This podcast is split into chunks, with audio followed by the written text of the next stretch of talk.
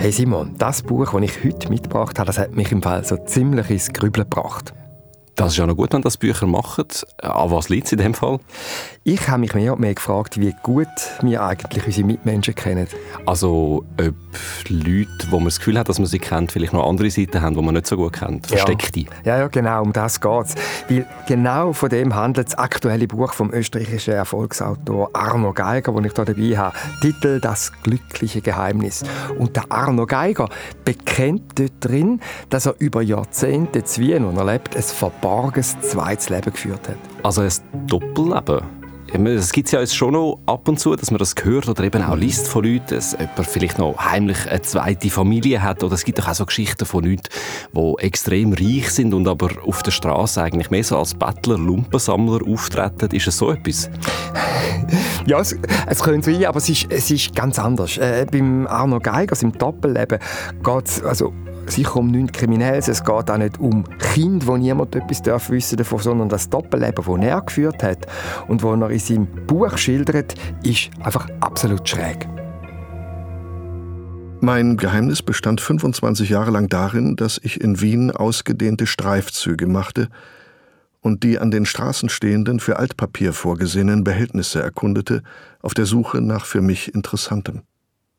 Mittlerweile habe ich diese Tätigkeit aufgegeben aber ein Vierteljahrhundert war weggeworfenes Teil meines Lebens. Also, musst du dir vorstellen, der Arno Geiger ist im Keime durch Wien gestreift, oft am frühen Morgen, mhm. und hat dort einen Container durchwühlt, wo die Leute drin ihr altes Papier entsorgen. Also er hat mega in privaten Sachen rumgewühlt eigentlich? Ja, Bücher, Zeitungen, Briefe. Und in Wien stehen eben die Container im Unterschied zu uns an vielen Orten in der Straße umeinander und sind ja, oft auch ziemlich dreckig.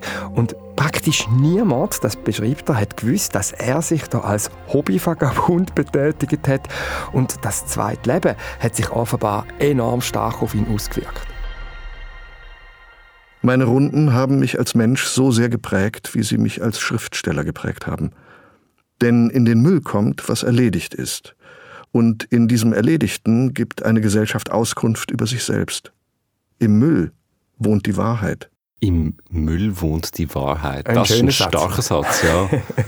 ja, also der Arno Geiger beschreibt, dass er sich bei seinen Abfalltouren insbesondere für Briefe von wildfremden Leuten interessiert hat.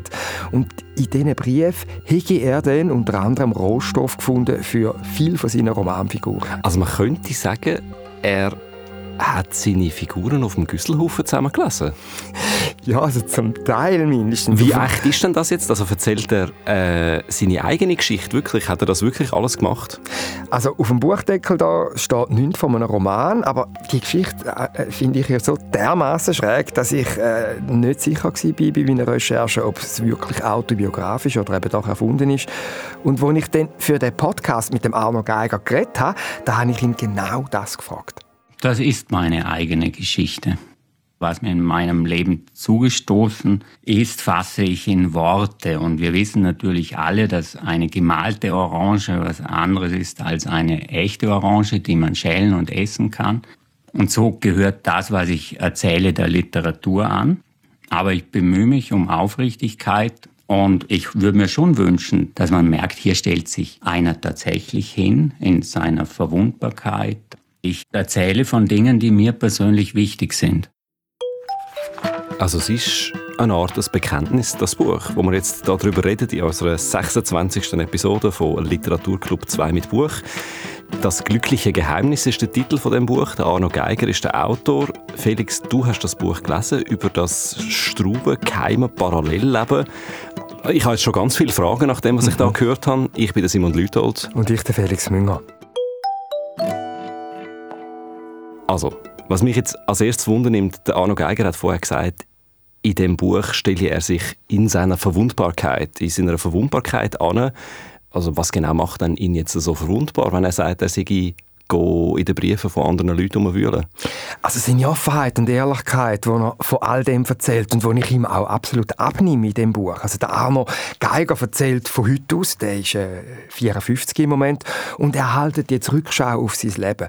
Und er schildert, wie er mit gut 20 als junger Student aus Vorarlberg, wo er in einfachen Verhältnissen aufgewachsen ist, nach Wien kommt und wenn er dann irgendwann ganz zufällig aufmerksam wird eben auf die Altpapiercontainer in der Stadt, in den Häusern, auf der Straße und wenn er dann auf einmal merkt, dass das eigentlich regelrechte Schatzgruben sind für ihn und er hat dann dort drin als ja, dort mal Student, armer Schlucker, zuerst gratis Bücher gefunden, dann Zeitungen und auch Briefe. Also das Wühlen im Altpapier wird für ihn dann, das schildert er eindrücklich, mehr und mehr zu einer Sucht, wo er sich dann aber auch dafür schämt und wo ihn jetzt, wo er offen davon erzählt, eben auch verwundbar macht. Also ich habe da, da einen Ausschnitt mitgebracht, kannst du mal hören. Ich hatte Freude an meinen Streifzügen. Ich mochte das stundenlange Gehen und das Unabsehbare bei dem, was mir begegnete. Jede Runde war etwas zunächst Verschlossenes, ein latentes Geheimnis. Was finde ich diesmal? Etwas Großartiges? Oder nichts? Ganz wohl war auch mir nicht. Es war so ein Gefühl, dass an der Sache etwas Schmuddeliges ist. Man wühlt nicht im Abfall anderer Menschen. Dann spürte ich die Scham. Dann spürte ich die Verletzung meiner sozialen Selbstansprüche. Ich rückte gerade in erster Generation unter die Akademiker auf und wurde die konventionellen Vorstellungen von dem, wie sich ein zu akademischen Ehren gekommener junger Mensch zu verhalten hat, nicht so leicht los. Dass ich mich jetzt Teilzeit in die Gosse warf, empfand auch ich insgeheim als Grenzüberschreitung nach unten. Wer tat, was ich tat, war nach dem Sittenmaß der damaligen Zeit sozial markiert und gehörte zum gesellschaftlichen Bodensatz. Also das ist offensichtlich sehr eine zwiespältige Angelegenheit mit trotzdem einer sehr, sehr starken, ja wirklich fast magischen Anziehungskraft, habe ich das Gefühl. So das latente Geheimnis suchen. Was finde ich eigentlich das mal, wenn ich jetzt mhm. da wieder durch die Altpapierstapel gehe, wühle? Also hat man ihn nie erkannt, wenn er das gemacht hat? Nein, das ist noch verrückt, weil offenbar ist es so gewesen, dass niemand damit gerechnet hat, dass der Arno Geiger so einer Tätigkeit nachgeht. Dann ist er vielleicht zum Teil auch in einen anderen Stadtbezirk gegangen, er ist ja oft dann auch mit dem Velo weg gewesen. Also das ist äh, ein Faszinosum. Er ist unentdeckt geblieben. Er hat sich nicht verkleidet. Ja. Ja, vielleicht ist das eben auch wieder wie gesellschaftlich nicht vorgesehen, oder dass ein Autor, ein vielleicht sogar schon einigermaßen berühmter Autor, nachher geht, geht Abfallberge durchwühlen.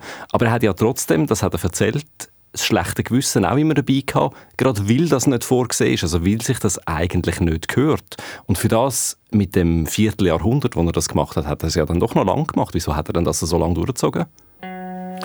Also das Teilzeit in der Gasse sein, das zeigt Arno Geiger sehr schön. Das beschreibt er auch immer wieder. Das hat ihm halt einfach wahnsinnig viel gegeben. Er hat sich ganz bei sich gefühlt, wenn er in den Container nach diesen Schätzen gejagt hat. Da hat er dürfen ein anderer sein, als er sonst ist. Er darf aus seiner Rolle raus. Und da hat er so etwas gemacht wie eine körperliche Erfahrung von der Freiheit. Das ist wahrscheinlich jetzt auch wirklich genau das glückliche Geheimnis aus dem Buchtitel, oder? Von, von dem Roman das Geheimnis von dem Doppelleben, wie hat sich denn das jetzt auf sein private, auf sein andere Leben ausgewirkt? Offenbar, und das ist sehr faszinierend, in ganz unterschiedliche Richtungen. Also, es ist auch so, seine Frau ist die Einzige die gewusst hat von dem Doppelleben und das gemeinsame Geheimnis, das ist so etwas wie ein Krit für die Beziehung. Oder dann auch äh, die Beziehung zu seinen Eltern ist auch geprägt worden, indirekt durch das Abfallsammeln.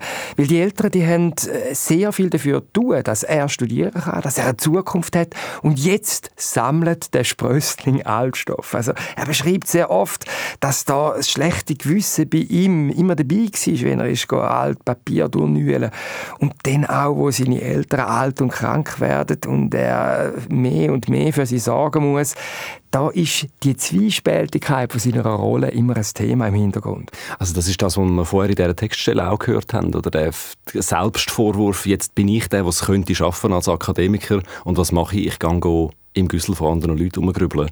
Also es ist offensichtlich ein autobiografischer Text von Arno Geiger, wo wirklich verschiedene Sachen jetzt zeigt, wo alle zusammenhängen, wo sich alle in dem Abfallsammeln als Doppelleben verknüpfen. Genau so ist es. Und als Ganzes ist dann das Buch weit mehr als eins eben über das geheime Treiben. Ich glaube, man kann es auf den Punkt bringen. Es ist ein Buch über das Leben bzw. über die Suche nach einem glücklichen Leben. Und das haben wir ja jetzt auch schon gehört, das hast du auch gesagt. Das Sammeln ist auch wichtig gewesen, wirklich für ihn als einer, der dann Schriftsteller wird. Mhm. Er ist ja heute einer der erfolgreichsten österreichischen Autoren. Ein, wirklich ein grosser Name, Bestseller-Autor, hat schon viel Roman geschrieben. Äh, ich erinnere mich zum Beispiel noch an die Coming-of-Age-Geschichte «Selbstporträt mit Flusspferd». Er hat, glaube ich, auch mal einen deutschen Buchpreis bekommen. Ja, 2005 war das für den Roman «Es geht uns gut». Das war so ein Familienroman. Da. Das war sein Durchbruch. Gewesen. Genau, also das, auch das kommt im Buch vor. Er war hier 37 und es ist noch verrückt, oder? Er schildert, wie vorher der Arno Geiger von seinem Verlag, das ist der Hansa Verlag, über Jahre nie so richtig ernst genommen worden ist und immer wieder hat er dann auch Zweifel gehabt, oder? Gerade wenn er am Apfelsammeln war, kommt das nur gut mit meiner Schriftstellerei oder hake ich da einfach an einer Illusion auf? Was mache ich da eigentlich? Und das hat er mir dann auch erzählt, ganz offen und ehrlich. Und das macht ihn eben auch verletzbar, oder? Wo ich mit ihm geredet habe. Äh, übrigens, das ganze Interview mit ihm kann man nachlesen auf srf.ch-literatur. Ich habe jetzt einen Ausschnitt mitgebracht, wo er mir gesagt hat, dass er auf der langen Durchstrecke bis zum Durchbruch äh, das Doppelleben für ihn fundamental wichtig sei. Und dass er ohne das regelmäßige Wühlen in dem Abfall und insbesondere dann eben nach dem Suchen von Briefen von anderen Menschen nie und nimmer zu dem Schriftsteller geworden wäre, wo er heute ist. Mit Sicherheit wäre ich das nicht geworden. Man kann sich das vielleicht als eine Art von Feldstudien vorstellen. Da ist jemand auf der Suche nach Dingen, die in der Natur vorkommen, nämlich in der Natur des Menschen, weil ich habe ja keine persönliche Beziehung zu dem, was ich finde. Es ist etwas zwischen mir und der Welt. Es ist aufgeschnapptes, manchmal mit, mit so einer beiläufigen Offenheit, dass Menschen schreiben und eben nicht um den Nobelpreis zu bekommen, sondern sie schreiben, um sich mitzuteilen. Es macht halt einen Unterschied, wenn ein 14-Jähriger einen Brief einem Freund schreibt, der auch 14 ist, als wenn er der Lehrerin schreibt. Dann verändert sich die Darstellung. Das hat mich verändert in vielerlei Hinsicht, aber immer zunächst als Mensch und dann konsequenterweise auch als Schriftsteller. Diese Offenheit, diese Beiläufigkeit, dieses Nicht-Auftrumpfende. Im Buch heißt es, glaube ich, und ich beschloss, ein Künstler des Ungekünstelten zu werden. Wir sind da mittendrin in meiner Anschlussfrage, die mich interessiert. Die Inspiration, der mhm. Input, mhm. das ist ja das eine. Aber Sie schreiben einmal sehr schön, aber eine Katze, wenn sie auch zehn Kanarienvögel frisst, kann deshalb noch lange nicht singen. Also gemeint ist, es braucht eine literarische Verwandlung, eine Form, eine Sprache. Wie fanden Sie die Ausdrucksweise aus dem Material, das sich Ihnen da bot, Literatur zu schreiben? Diese Funde, das ist einfach ein Erfahrungsraum, den ich aufmache und der so vielfältig ist. Aber Sie können auch eine Ladung Schrott irgendjemandem vor die Tür kippen. Es wird kein Chantangelie aus ihm. Entscheidend ist, dass ich als Künstler versuche, meinem Blick auf die Welt Ausdruck zu geben. Also wenn es nur etwas über mich selber aussagen würde, dann wäre ich ja als Schriftsteller, als Künstler gescheitert, weil das macht die großen Werke der Literatur und der Kunst aus, dass sie auf der Oberfläche vielleicht etwas Persönliches erzählen, aber in der Tiefe sagen sie uns etwas über uns selber, über etwas, was es heißt, Mensch zu sein, hineingeworfen zu sein in dieses Leben und einen Weg finden zu müssen. Das finde ich sehr stark. Ich habe mir das auch jetzt nie so überlegt, aber äh, der Punkt, den er macht, dass er jetzt in diesen Briefen eben etwas findet, was in der Natur des Menschen vorkommt. Also, dass das wirklich Feldstudien sind, wo man ganz unmittelbar, weil es halt auch ein Übergriff ist, an Menschlichkeit ankommt. Ja, und er überwindet natürlich durch das seine Bubble, wo er drin lebt. Oder mhm. er sieht andere Lebenswirklichkeiten. Und das wiederum ist dann sehr fruchtbar offenbar für ihn als Schriftsteller. Ja, und auf eine Art erinnert mich jetzt das Vorgehen schon auch so ein bisschen an, also das kenne ich andersweitig aus der Kunst, so die Objet trouvé, äh, gefundene Objekte, oder dass man plötzlich äh, irgendeinen Gegenstand nimmt und den zu Kunst erklärt oder zu Kunst verarbeitet, äh, keine Ahnung, zum Beispiel eine WC-Schüssel in einen Ausstellungskontext stellt und so weiter. Und das kommt durch das ganz, äh, man nimmt das einfach anders wahr, man schaut anders drauf, weil ein Künstler oder eine Künstlerin etwas damit gemacht hat und das dunkt mich, als würde er das jetzt auch machen, mit diesen Briefen einfach. Ja, es ist eine Art von Verfremdung. Er nimmt etwas raus, stellt es in einen neuen Kontext, macht es universell und dann erzählt das auch etwas über mich und dich. Und ich glaube, genau das macht das Buch eben so lesenswert. Mhm. Ich muss jetzt schon auch sagen, der Arno Geiger ist natürlich nicht der Erste, der das, das Thema Doppelleben aufgreift. Wir mhm. haben äh, auf Facebook eine Umfrage gemacht und auf unserem Literaturnewsletter auch, welche Geschichten über Menschen mit Doppelleben euch besonders faszinierend. Die Gami Weiland hat uns zurückgeschrieben, sie hat kürzlich «Der Friedhof in Prag» von Umberto Eco gelesen. Die Geschichte von einem Notar, der gleichzeitig auch noch ein begnadeter Fälscher und Keimagent ist. Mir ist, ich habe dann auch noch ein bisschen studiert, mir ist spontan Thomas Mann sein Hochstapler-Roman über Felix Krull in den Sinn gekommen. Aber es gibt jetzt auch irgendwie noch abseits von der sogenannten klassischen Literatur viele Beispiele. Also auf Facebook hat jemand über den Phantomias geschrieben, den Superhelden-Doppelgänger von Donald Duck. Also offensichtlich wirklich ein beliebtes Thema, das Doppelgängertum. Offensichtlich, mir ist auch noch vom Stefan Zweig eine Novelle in den Sinn gekommen, Angst, da geht es um eine mhm. Ehebruchgeschichte, was du nicht kennst. Und das ist sehr äh, packend geschildert auch. Also auf jeden Fall danke für all die Tipps, die wir von euch bekommen haben und auch für eure Empfehlung, die ihr da als Antwort auf den Literatur-Newsletter gegeben habt. Äh, falls ihr den übrigens nicht verpassen möchtet, könnt ihr ihn abonnieren, falls ihr das nicht eh schon gemacht habt, auf srf.ch-literatur. Er kommt einmal pro Woche raus.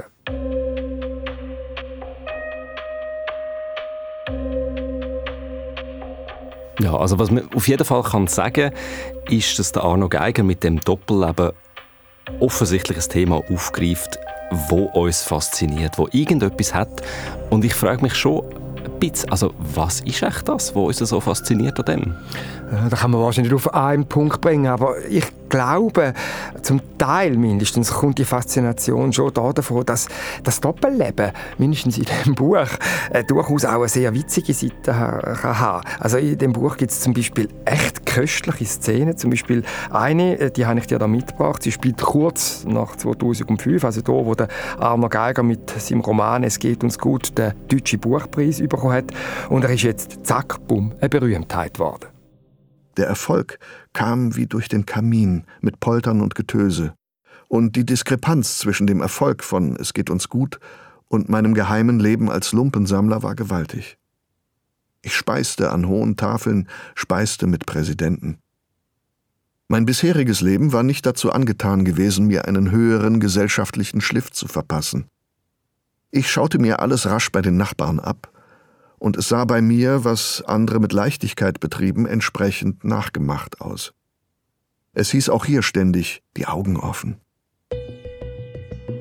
Zurück im Wiener Alltag pumpte ich die Reifen an meinem Fahrrad auf und verließ in der Früh das Haus, um für vier Stunden einer Tätigkeit nachzugehen, die der untersten sozialen Schicht zugeordnet ist. Ja, das ist natürlich jetzt schon sehr etwas anderes. Also da schwingt einiges an Situationskomik mit. Aber ich würde jetzt schon sagen, das ist ja wahrscheinlich nicht der einzige Grund, die Situationskomik, warum wir uns für die geheime Seite von anderen Leuten interessieren. Also beim Arno Geiger ist das ja offenbar so gewesen, dass das geheime Treiben von ihm, das ist in vielerlei Hinsicht prägend für ihn. Auf jeden Fall. Und ich habe die Frage dann, was uns denn am Doppelleben dermaßen fasziniert und warum das so viele Autorinnen und Autoren schon in der Vergangenheit immer wieder inspiriert hat, dann auch direkt mit ihm verhandelt. Ich meine, ich habe gefunden, er kann sicher eine Antwort geben. Er ist ja ein ausgewiesener Experte. Ich glaube, die eigentliche Faszination liegt darin, dass wir alle in uns das Potenzial zu einem Doppelleben sehen und auch darum wissen, dass wir mehr sind als die Rolle, die wir einnehmen und dass äh, Lebenswege auch anders hätten verlaufen können. Und das bringt tatsächlich die schlafmützigste Fantasie in Bewegung, wenn man sagt, jemand führt ein Doppelleben. Und da horchen dann alle auf, weil wir das Potenzial zu derlei hätten. Nur entscheiden wir uns dann halt für das eine und selten dann für das andere auch. Also es geht auch um eine Sehnsucht nach einem anderen Ich, wenn ich Sie richtig verstehe.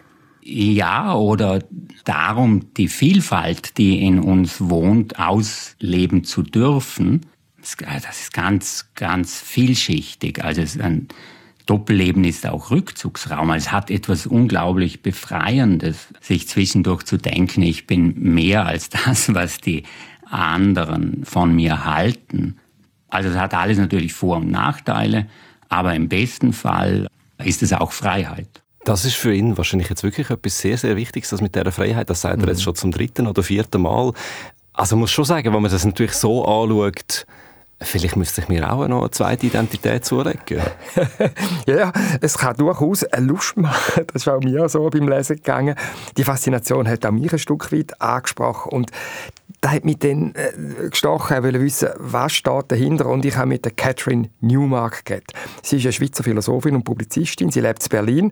Äh, das ganze Interview mit ihr äh, ist wie das mit dem Arno Geiger in voller Länge auch auf srf.ch-literatur zu finden.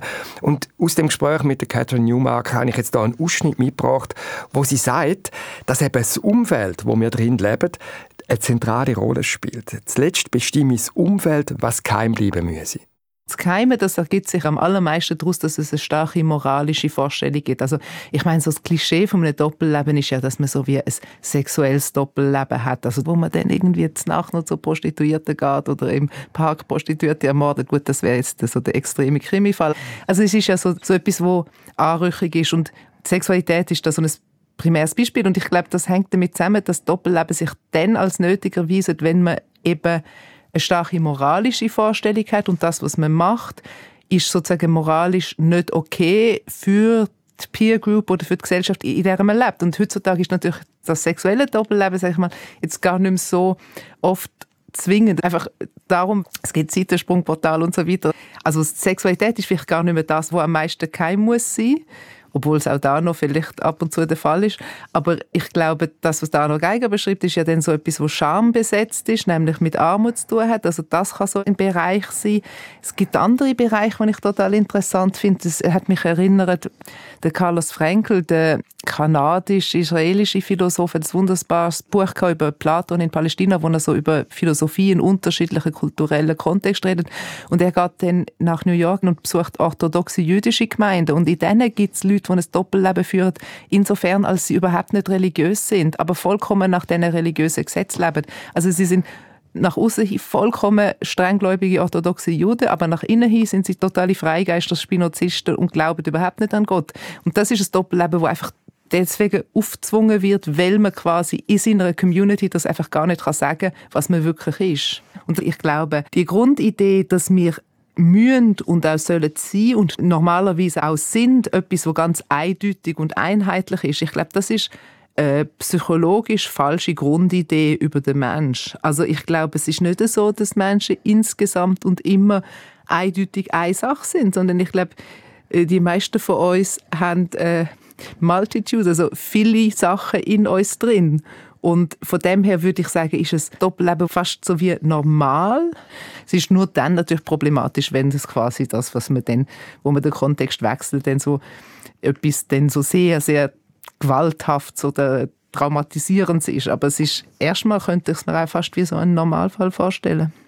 Also das heißt, Catherine Newmark, das sogenannte sich selber finden, das eigentliche Ich ausprägen, das ist letztlich eine Illusion, sagen Sie. Wir sind zuletzt immer viele und wir müssen das auch aushalten oder wir dürfen es auch als Chance sehen. Verstehe ich Sie richtig? Ja, das glaube ich schon. Und ich glaube, es ist wirklich auch das, was Sie jetzt gesagt haben, das eigentliche Ich. Das ist so eine wahnsinnig moderne Idee. Also, weil, wer ist denn das Ich? Das Ich, das, das hat so, im 18. Jahrhundert wird das plötzlich so der, der, Ruf nach Authentizität. Man muss sich selber sein. Und man hat so in älteren Zeiten, klar, man hat eine Seele und die ist unsterblich, aber sie ist in einer wohlgeordneten göttlichen Welt. Und dann in der Neuzeit plötzlich, ab am 18. Jahrhundert, fängt man an zu denken, dass da etwas ganz spezifisch ist an dieser einzelnen Seele. Aber das ist recht schwierig zu definieren, was das ist. Und von dem her vielleicht sind wir eben doch einfach so eine Sammlung von unterschiedlichen Verhaltensweisen und unterschiedlichen Rollen, die man in unterschiedlichen Kontexten spielt. Und es gibt nicht zwingend ein eigentliches Ich. Also dass die Suche nach dem Ich nicht aufgeht, finde ich eine sehr spannende Idee. Dass man eben nicht eindeutig ist, dass man nicht einfach sich auf einen Punkt kann definieren, sondern wie sie sagt, dass wir immer viele sind. Und das kann natürlich vor dem Hintergrund schon bereichernd sein. Das kann ich mir gut vorstellen, dass man ja halt mehr als jemand nur genau jemand kann sein oder das kann Freiheit bedeuten. Offensichtlich ja, also für Arno Geiger, er, er nennt das ja ein glückliches Geheimnis. Aber jetzt auch gerade vor dem Hintergrund von dem Titel. Also er ist ja glücklicher mit das, dass es Geheimnis ist, auch mit seiner Frau. Das hat ja offenbar ihre Beziehung sogar weitergebracht. Wenn das aber so ein glückliches Geheimnis ist, warum hat es dann jetzt gelüftet? ja, das ist eine gute Frage. Man könnte sagen, das ist so etwas wie Gretchenfrage. Und muss mal hören, was der Arno Geiger gesagt hat, wo ich ihn genau das gefragt habe.